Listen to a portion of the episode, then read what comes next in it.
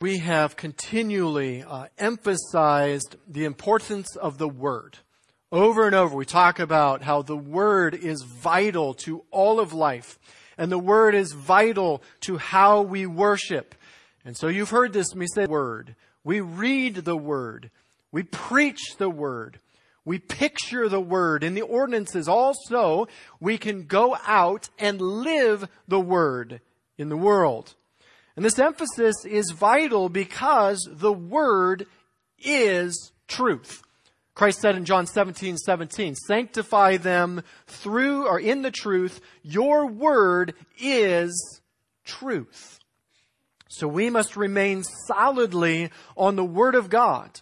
Because many who claim the name of Christians, many who claim to be children of God, do not follow the word of God. And so we learn that just because someone says they are a Christian does not make them one. Just because something claims to be Christian does not make it Christian. The Word is what determines truth. And so in our services, we carefully guard who stands behind this pulpit and brings the Word and that those who do faithfully exposit the word. Uh, we zealously guard the songs that we sing. We insist that our songs be deeply theological in nature and faithfully, frankly, nothing more than shallow, unbiblical, self-focused, emotional drivel. And so we guard against that. But we need to ask the question, are we being unnecessarily narrow?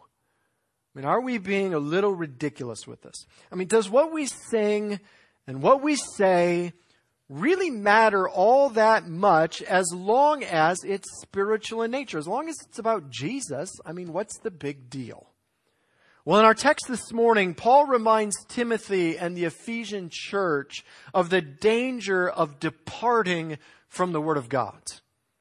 These things that pull our attention away from the Word and cause us to depart from it are not just dangerous, we will see that they are actually satanic.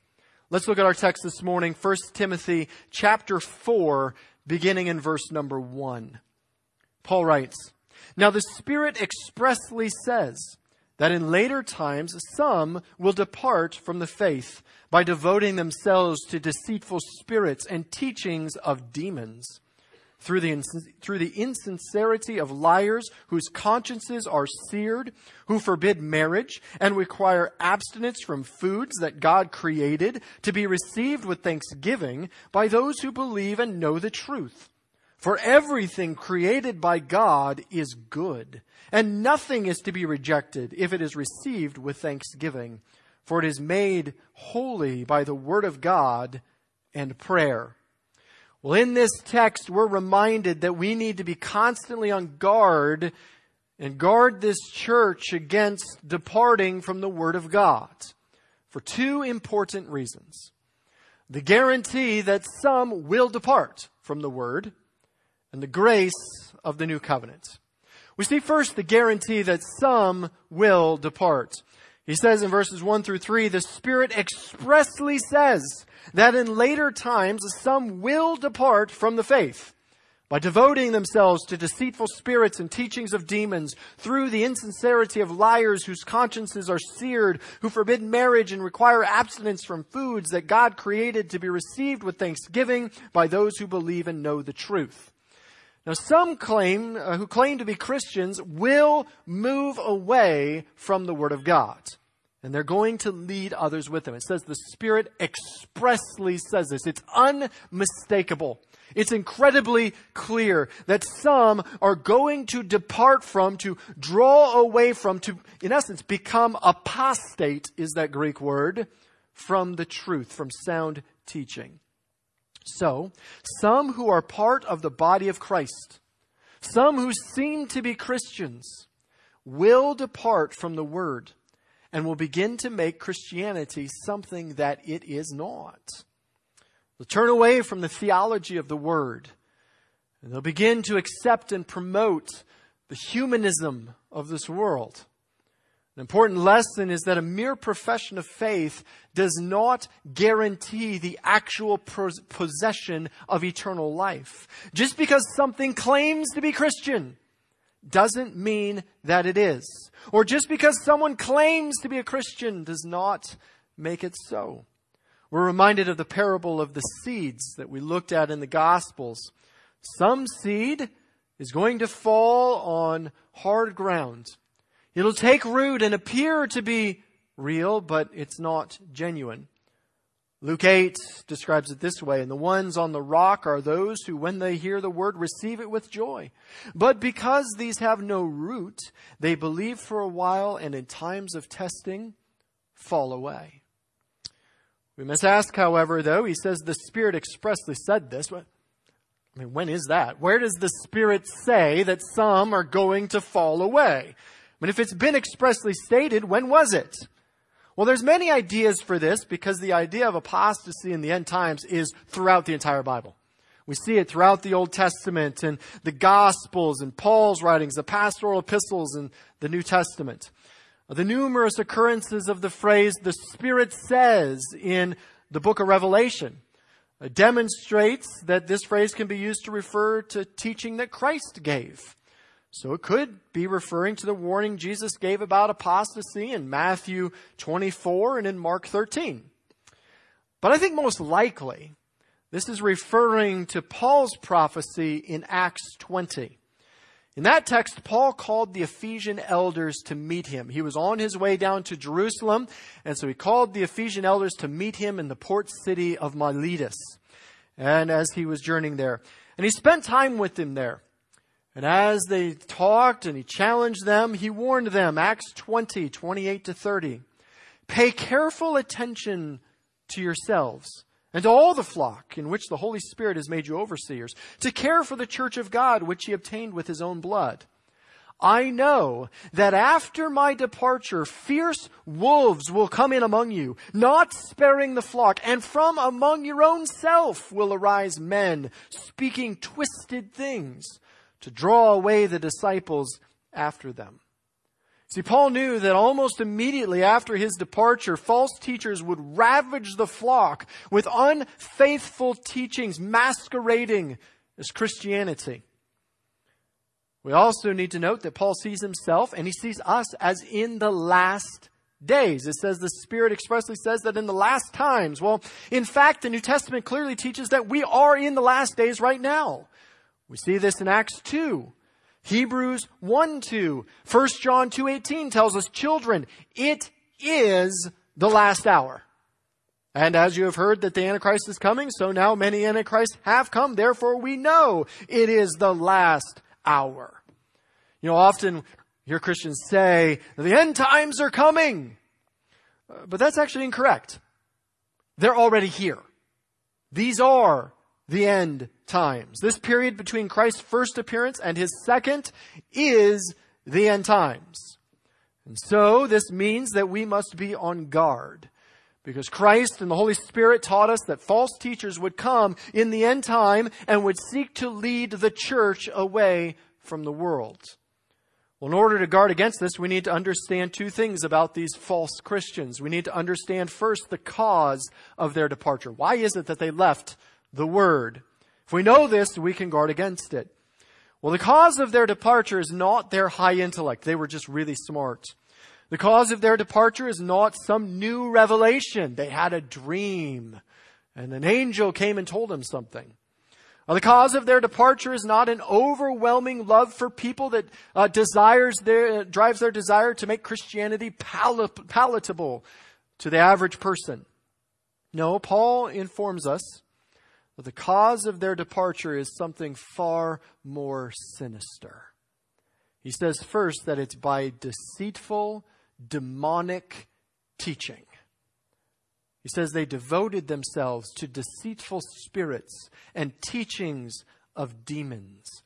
The word devoted, it means it gave themselves to it. They paid attention to it. It actually became a lifestyle for them.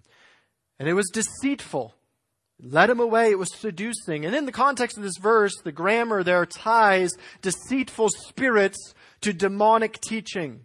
so these spirits are actually demons, emissaries of Satan himself. You see, this apostasy, this falling away from the Word of God is actually driven by demonic beings. We're reminded of what Paul had already written to the Ephesians. Ephesians 6:12. We do not wrestle against flesh and blood, but against the rulers, against the authorities, against the cosmic powers over this present darkness, against the spiritual forces of evil in the heavenly places. See, our battle is not actually against different politicians or opposing philosophies. Our battle is far more great. It's against demons and Satan himself. So when we follow these things, when we depart from the word, we're actually following the teaching of demons. This isn't teaching about demons, it's actually a subjective genitive, meaning teachings taught by demons. When we move away from the word, our teaching actually becomes satanic. Think about that for a moment. When a preacher stands in the pulpit and preaches something that is not faithful to the Word of God, it's not just an error, it's actually satanic. This is why an emphasis on the Word is so important. You know, we tend to forget that Satan has many strategies in his arsenal. When it comes to the church, he doesn't come appearing as an enemy. A red creature with horns and a pointy tail a trident. No. He deceives the church and entices and seduces people into error. Reminded of 2 Corinthians 11. And no wonder, for even Satan disguises himself as an angel of light. So it's no surprise if his servants also disguise themselves as servants of righteousness. MacArthur says apostates are not actually the victims of sophisticated university professors or false religious leaders or wickedly clever writers or speakers. They are victims of demonic spirits, preventing lies from the depths of hell through such humans.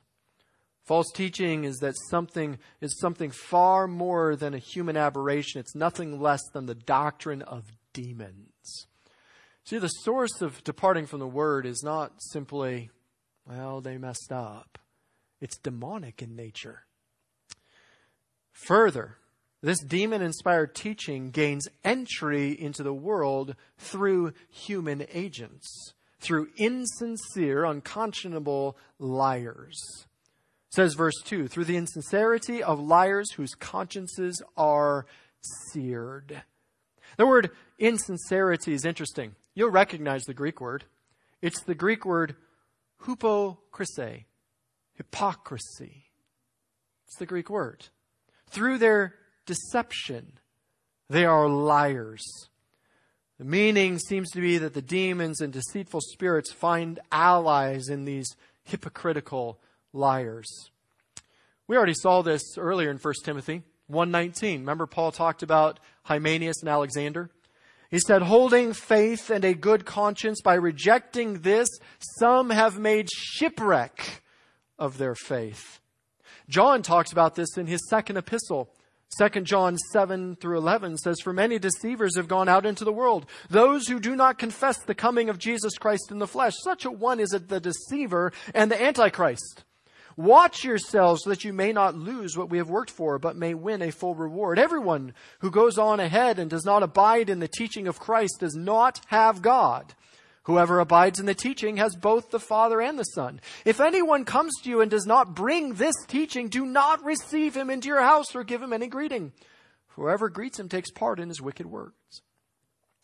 These people, they've deceived and seduced the church away from the word. Paul warned the Thessalonians about this in 2 Thessalonians 2. He said, with all wicked deception for those who are perishing, because they refuse to love the truth and so be saved. Therefore, God sends them a strong delusion so that they may believe what is false. That's why it's so important that we ground ourselves in the Word of God. Paul goes on to the Ephesian church in Ephesians 4 and tells them that they do this so that they may no longer be children tossed to and fro by the waves, carried about by every wind of doctrine, by human cunning, by craftiness and deceitful schemes. Instead, the word keeps them solid. Another important note is that these errors rarely come through people who are easily identified as non Christians. They're nice people. They don't seem like they're doing wrong. But this is because they've had their consciences seared. Like burning your flesh with a hot iron, and then that tissue no longer has any feeling. Well, the conscience, what are we talking about? Well, it's that unseen part of us that affirms or condemns our thoughts and actions. It helps us know right from wrong. It's that sensitivity to it that controls our behavior. And Paul viewed his conscience as the divinely given witness to the condition of his soul. But these people have no sense of the heinousness of their actions because their conscience has been seared. One man says it may be that the case that many false teachers are unaware of the hypocrisy of their actions. Some have gone so far that lying becomes second nature to them because the standard of truth in God's word has been abandoned. They feel no qualms about because their conscience has been seared. See, by constantly arguing with conscience and stifling its warnings and muffling its alarms, these people have at last reached the point where their conscience no longer bothers them. Hendriksen says, grieving the Holy Spirit has led to resisting him, resisting him to quenching him. And then through their own rebellion and obstinacy, their conscience will have been rendered seared, and that permanently. These false teachers present themselves as pious followers of Christ, but in reality, they're tools of Satan himself. They present themselves as devoted Christians, but it's all a deceitful mask.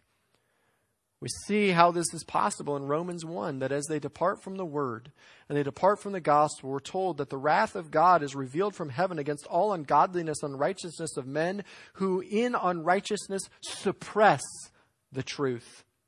He goes on and says, Because they did not see fit to acknowledge God, God gave them to a debased mind. And then, because of this debased mind, God gave them, gave them over to where they began to approve the wicked deeds. You say, but they're Christians. They say they're Christians. They have Christian ministries. But we're reminded in Matthew 7 not everyone who says to me, Lord, Lord, will enter into the kingdom of heaven. Those who do my, the will of my Father who is in heaven. One day many will say to me, Lord, have we not prophesied in your name? And we preached.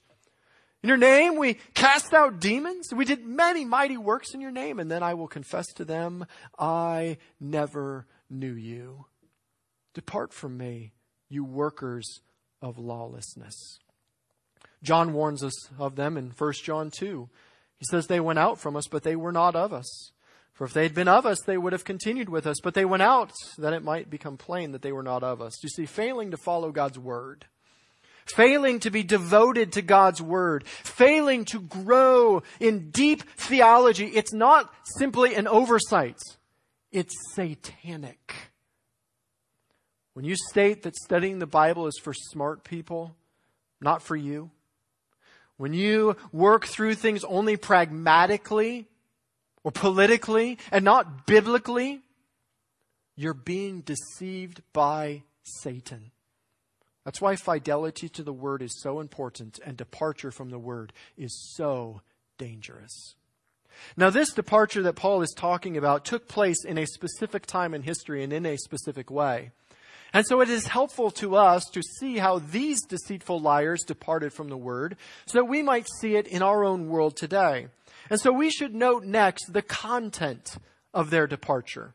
How exactly did these people in the Ephesian church depart from the word? Well, Paul tells us in verse 3. He says they forbid marriage and require abstinence from foods that God created to be received with thanksgiving by those who believe and know the truth. You see, in Ephesus, these false teachers were probably influenced by uh, the philosophical dualism of the day. It was rampant in the philosophy of Greek and Rome. And really what it was was they viewed anything physical as evil and contaminated. anything spiritual is good. So, they frowned on marriage because it's the ultimate physical institution. Because it's physical, it's to be shunned. Food, it's part of the material world, and so they held to strict dietary laws that should be followed in order to be spiritual. And they found a hold in the church because these dietary laws could be found in the Old Testament. One man said, in the second century, this false teaching developed into the dangerous heresy known as Gnosticism. Gnosticism boasted of a secret hidden knowledge. They believed they were the initiated ones who transcended the mundane and touched the reality of God, and they rejected the body as part of the evil and physical world. But failing, they failed to recognize that the forbidding of marriage does not lead to a healthier society. Rather, healthy marriages are the foundation, the bedrock of society. And further, discouraging marriage is not biblical because far from discouraging marriage, scripture views marriage as the initial and primary institution created by God. So, when people like the Catholic Church forbid the marriage of their priests, Paul here is identifying that as satanic teaching. When the church cheapens marriage and overlooks people sleeping together and shacking up. That is satanic in nature. Further, food restrictions for spiritual reasons are in direct opposition to the wonderful provision of God. And it leads to legalism. He says they require abstinence from foods that God created to be received with thanksgiving by those who believe and know the truth. Those who have faith and, and know thoroughly what the truth is, the Word of God. He says food is to be received with thanksgiving. This is a theme through this text. We see it in this verse. We're going to see it in the next verse, in verse 4, and possibly even in reference to prayer in verse 5. We ought to be thankful to God. And when we begin to forbid these things, it demonstrates a lack of thankfulness. And when we read the Bible in its context, and we understand the teaching of God, we come to understand that thankfulness for God's provision does not lead to asceticism, but to partaking with thanksgiving. You know, today this teaching takes several forms. Right? In regards to food, it can take the form of uh, demanding adherence to those Old Testament dietary laws. Uh, more often, though, it masquerades itself as a healthy diet that the Bible prescribes. You know, some I've heard over the years point to the Daniel diet. Daniel did this. The Bible says it's good. You should do it too. Uh, some point to the Garden of Eden. See, they were vegetarians in the Garden of Eden. God intended you to be a vegetarian too. They take it that way. But Paul informs us that those lines of argument are not in line with Scripture. They fail in thankfulness to God. In fact, one man, Guthrie, says what's at stake is our whole conception of God. The false teachers were acting as if God were losing sight of his largeness. Those who cannot thank God have no real knowledge of him. Further, these teachings are dangerous because anything contrary to Scripture can be the entry point of demonic teaching. We have to be faithful to the Word in its context. You see, the fundamental error of this teaching is that it rejects divine revelation, and all false teaching at its core is a denial of God's Word. Well, Paul continues to explain this argument in the second reason we ought to guard from departing the Word, and that is the grace of the new covenant. He says in verse 4 For everything created by God is good and nothing is to be rejected if it is received with thanksgiving, for it's made holy by the word of God and prayer. There's two important principles here. The first is that God's creation is good. Everything created by God is good, and nothing is to be rejected if it is received with thanksgiving. God's creation is good. He said so at the time of his creation when he created it all. So everything that he created is excellent. So it's not to be rejected.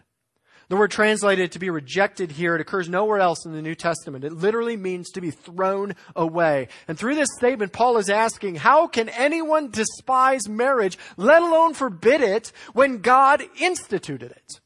How can anyone condemn, uh, command uh, abstention from certain foods when God created them to be received with thanksgiving? Note again, the word thanksgiving appears. It's a theme through this text. Not only is food intended to be received, but it's intended to be received with thanksgiving. And when we declare something to be unclean spiritually, that God created, we're demeaning the faithfulness of God and acting in an unthankful manner. But this begs the question okay, then what about the dietary laws of the Old Testament? I mean, was that an unthankful thing? Was that satanic in nature? Obviously not. God gave it. So what about those laws? How were they not then an act of unthankfulness by Israel? Well, to understand this, the reason for and the place, we need to understand the reason for and the place of the law. You see, the law was implemented, Paul tells us in Romans, to demonstrate our sinfulness. We can't obey God. We can't do it, not on our own. Further, the food restrictions in the law were intended to be temporary. They were intended and designed to teach Israel the importance of discernment. They were designed to separate Israel from the pagan societies around them. But you see, if we read in context and we read it in the entirety and the unfolding of the revelation of Scripture, we discover that Jesus fulfilled the law. And because he fulfilled the law, he freed us from it. And so to reimpose it now would be to manufacture a works righteousness system. That's why Paul said in Romans 14, I know and am persuaded in the Lord Jesus that nothing is unclean in itself, but it's unclean for anyone who thinks it unclean. He said in Titus 1, to the pure, all things are pure. Matthew 15, Christ himself said, It's not what goes into the mouth that defiles a person, but what comes out of the mouth. This defiles the person. And Mark notes that by this he declared all foods to be clean. In Acts 10, we see the account of Peter. Peter was a good Jew, did his best to follow the law. And we have this account in Acts 10, beginning in verse 9. The next day, as they were on their journey and approaching the city, Peter went up on the housetop about the sixth hour to pray. And he became hungry and wanted something to eat. But while they were preparing it, he fell into a trance and saw the heavens opened and something like a great sheet descending, being let down by its four corners upon the earth. In it were all kinds of animals, reptiles, and birds of the air. There came a voice to him, Rise, Peter, kill and eat. And Peter says, typical Peter, No, God! I've never eaten anything common or unclean. It's against the law for me to do this. And God responds.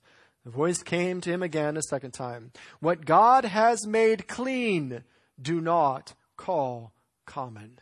The point was we are under a new covenant. We're no longer bound by the law.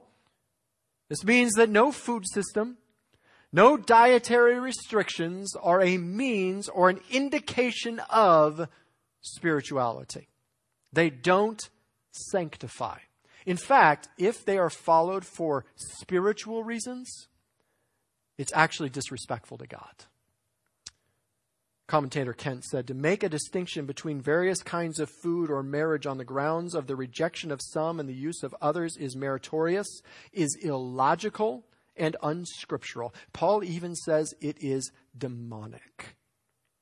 Listen, if someone follows dietary restrictions for health reasons, believe this way is healthier than another way, that's commendable. Right? We are, our bodies are the temple of the Holy Ghost. We ought to take care of our bodies. That's good. But, if one argues that one way of eating is more spiritual than another. If one follows dietary restrictions and claims it is the biblical way, i.e., the Daniel diet or the Old Testament law or the Garden of Eden, Paul informs us that they are following the teachings of demons. because they're speaking contrary to the Word of God, what God has said. Further, when one follows these things claiming that they're the biblical way, they always demand that others follow it and judge them when they don't.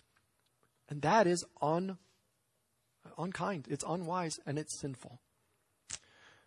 One man said this, both, both marriage in Genesis 128 and food in Genesis 129 were given by God to man. It's the obligation of men to partake of these privileges with gratitude. To cast reflection on their sanctity is to dispute the wisdom, purpose, and morality of God and to thwart his intention. The person who argues that marriage or eating is moral or spiritual flaw is calling something evil that God has pronounced good. We see, though, as well, that God's creation is made holy through the word and prayer. He says, verse 5, for it's made holy by the word of God and prayer. What does he mean here? Holy. Well, it means to be set apart, to remove from profane or common use, to sanctify. And he's not saying that, that the word and prayer actually sanctify the food, but rather that it's through the word and prayer we understand what God teaches.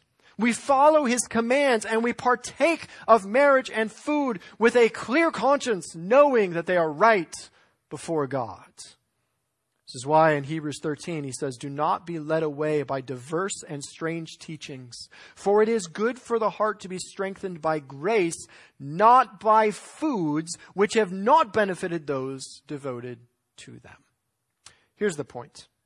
Through this section, Paul described a, dest- uh, a destructive legalism, this demanding that you do what the Bible does not demand you do and it's incredibly dangerous. This legalism is incredibly dangerous because it prevents a clear grasp, the freedom of the Holy Spirit.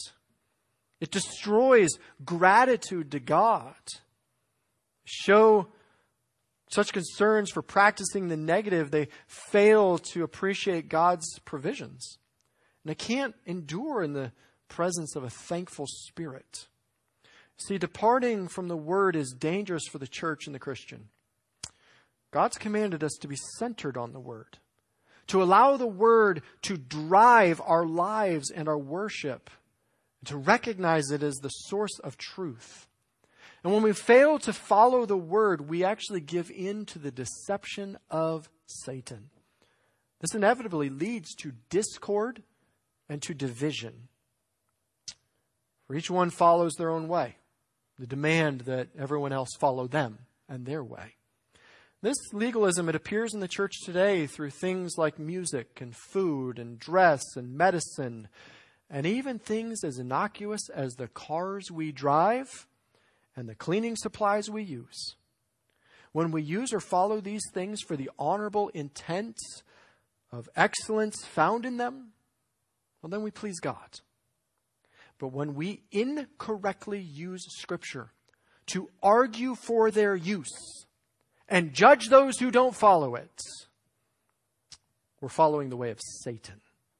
We're misusing the Word of God the same way Satan did. You look at every account where Satan comes in and tempts Genesis 3, Matthew 3, he quotes God but he does so in a dishonest way. He misuses what God says. And so, we must be faithful to the word. So we'll continue to emphasize the word here. When we gather, we're going to read the word, we're going to sing the word, we're going to pray the word, we're going to preach the word, we're going to picture the word so that we can go out and live the word. Let me give you four so whats as we walk out today. It's kind of a shotgun passage. There's a lot here. Let me give you four things.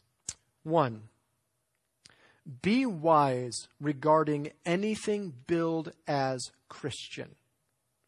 Just because they put the Christian tag on it doesn't make it Christian. In fact, I would go so far today to say the vast majority of what is billed as Christian is most definitely not. So just because it says it's Christian doesn't mean it is. Be wise concerning those things. Filter it through the Word. That's what determines if it's Christian or not. Is it in line with the correct, in context use of the Word of God. So filter everything through the Word. Number three, hold your opinions loosely. Hold them loosely. If you follow certain diets for health or use certain things or drive certain cars because you believe that they're the best things to use and the best stewardship of your finances, then that is honorable and good. But hold it loosely, understanding that not everyone agrees with you, and that's okay. It's okay. Hold them loosely. It's not a measure of spirituality. Right? Pepsi and Coke don't measure your spirituality, I'm pretty sure. Not completely sure, but pretty sure. Driving a Ford or a Chevy, or God forbid, an import. I drive one. It's not a measure of your spirituality. Right? What you clean with, what you eat, they're not measures of your spirituality. So hold those opinions loosely. Four, be gracious. We should be marked by grace, love and care for one another, not criticalness and judgmentalism, not demanding others follow our way and our pattern, but showing the grace of God to one another. And this happens when we are faithful to the word. And then the rest of 1 Timothy chapter 4 is going to demonstrate how this is lived out and what it means to be faithful to the word. We'll look at that over the next few weeks. Let's pray. Father, it is easy to overlook error as simply a mistake. It's easy to follow the thinking of this world and the thinking of our own hearts without regard to the Word of God and simply consider it normal. Lord, help us to see the demonic nature of that deception. Help us to love your word. Lord, I pray that Psalm 119 would be the cry of every one of our hearts. That we would love your law, we would love your word, and we would conform our lives to it. Help us to serve with grace and love to one another. Unite our hearts in unity of spirit around your word that we might make you look as good as you really are. Lord, our desire is that in all things you receive all the praise and the honor and the glory because it is yours alone. We love you. In Jesus' name, amen.